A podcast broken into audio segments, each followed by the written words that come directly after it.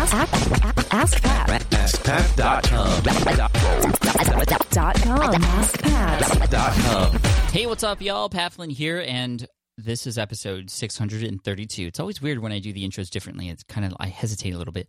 Uh, but thank you again for being here. As always, I'm here to help you by answering your online business questions five days a week. We have an awesome question today from Philip. But before we get to Philip's question, I do want to recommend that for those of you who are interested in affiliate marketing, which is what this question is related to, that you head on over to affiliatemarketingthesmartway.com. Again, that's affiliatemarketingthesmartway.com. There you can get a free guide that I wrote that'll help you understand this whole world of affiliate marketing and some tips for you to actually make money from it. So go to affiliatemarketingthesmartway.com. Again, all I need is your email address, and in, in exchange, you will get not only affiliate marketing the smart way, a PDF file, but a ton of great emails that are going to be relevant to you too. So again, check that out, affiliatemarketingthesmartway.com, all one word. All right, now here's today's question from Philip. Here we go. Hey, Pat. First, I want to thank you for sharing all of your experiences and knowledge with all of your followers. I've really learned a lot from your website and your podcast. I want to ask this question about affiliate marketing, though. Do you suggest that we use the content provider's sales page or do we create our own so we can keep our branding? And should we use the swipe files or should we make it more personal and personalized based on our character and based on the personality of our own audience? What do you think about that? Hey, Philip, thank you so much for the question. I appreciate this. Uh, typically, when it comes to affiliate marketing, I mean, there's two ways to go about it. You just mentioned what they both were in terms of sales pages. So you could have a link from the company who you are an affiliate for, and that link, when people click on it, they go to their sales page, that company, that product sales page. And the pro to that is, well, it's really easy because you just send them through that link and then they take care of the rest. But the con or the thing that's working against you is, well, at that point, the rest is is not up to you.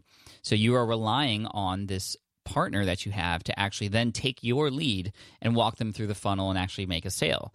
And in many cases, they'll do a great job. And a lot of companies actually focus quite a bit on what happens when anybody clicks over to their page and they focus on optimizing those funnels and getting people to become a customer. In that case, you know, it could be positive for you to actually do that. But in many cases, it is also a good idea to have some stuff on your own site. Now, I will say that no matter what, no matter which one you choose, you should always at you know always do more than just share the link. You want to make sure that you sort of prime this person, get them comfortable with what it is that you're sharing, what it is that you're recommending so that no matter where they go, whether it's on your own page and they click through and purchase through you, and then you just go to that particular partner and tell them who purchased, or you have some sort of automated feature for that, which is possible, but also a lot more complicated and less common. Or they go to that person or that company's sales page and they take it from there and you get tracked. If you, you, those sales get tracked back to you, if you work on them before on your own site, when you can, on your podcast, on your blog, through videos, some of my most popular affiliate products that I promote, I've created videos for to show people what they're going to get before they get there, to walk people through the purchasing process on that sales page that they're going to end up on. That converts really, really well because when people see what they're going to do, they're more comfortable when it happens. When they see what they're going to buy, they're going to be more comfortable buying it.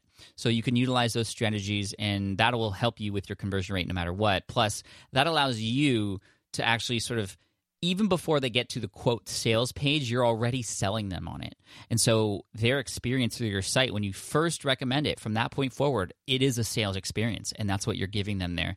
So, like I said earlier, it's a little bit more complicated to keep the entire sales process on your own brand. At some point, they're going to have to get over there, and you, that company's going to have to have some sort of record that that purchase went through. And it's a lot easier to go through their sales page and their sales funnels and have them take care of that, all that. If there are any questions, you know, their reps are taking care of it, their FAQ, all that stuff. Um, but if you can do it on your own, you have the technical know how to do that, that's fine. I'm not going to get into exactly how to do that. Now, I will say that the one compromise or the in between there is to have a landing page that when people click on your affiliate link that you again got from that partner or provider, you then bring them to a special landing page that is built on their page but has some elements from your brand on it. So it's a customized landing page. I have this. If you go to, for example, askpat.com slash bluehost, you're going to see my picture there.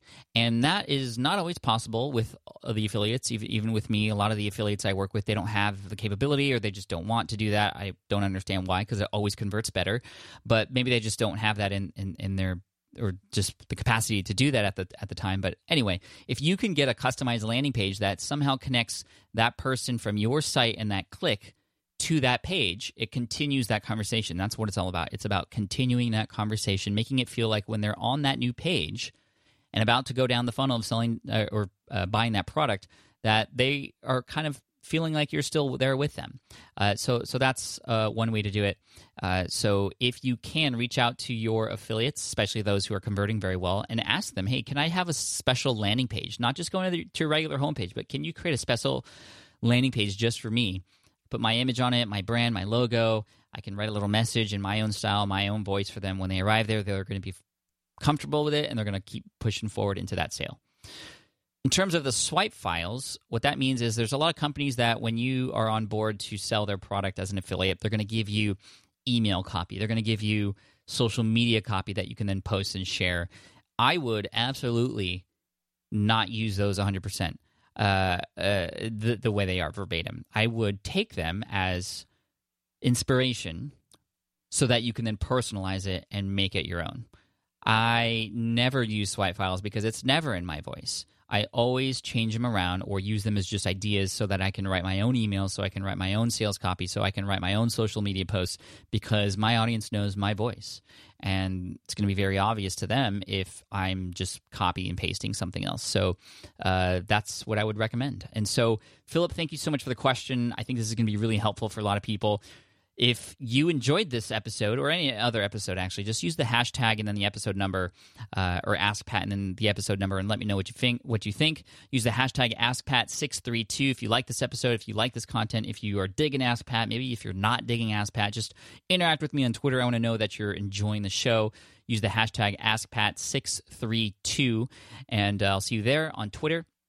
Philip, thank you again for the question. I want to send you an Ask Pat t shirt for having your question featured here on the show. And for those of you listening, if you have a question that you would like potentially featured here on the show, just head on over to askpat.com. You can ask right there on that page. And again, I want to mention affiliate marketing the smart way.com. Go there. You can download your free ebook, all the best knowledge I know about affiliate marketing. Uh, that is in that one package for you. So go ahead and check it out affiliate marketing the smart way.com. And as always, I want to thank you. And here's a quote to finish off the day by Josh Bernoff. He says, We're all learning here. The best listeners will end up the smartest. Cheers, and I'll see you the next episode of Ask Pat. Thanks.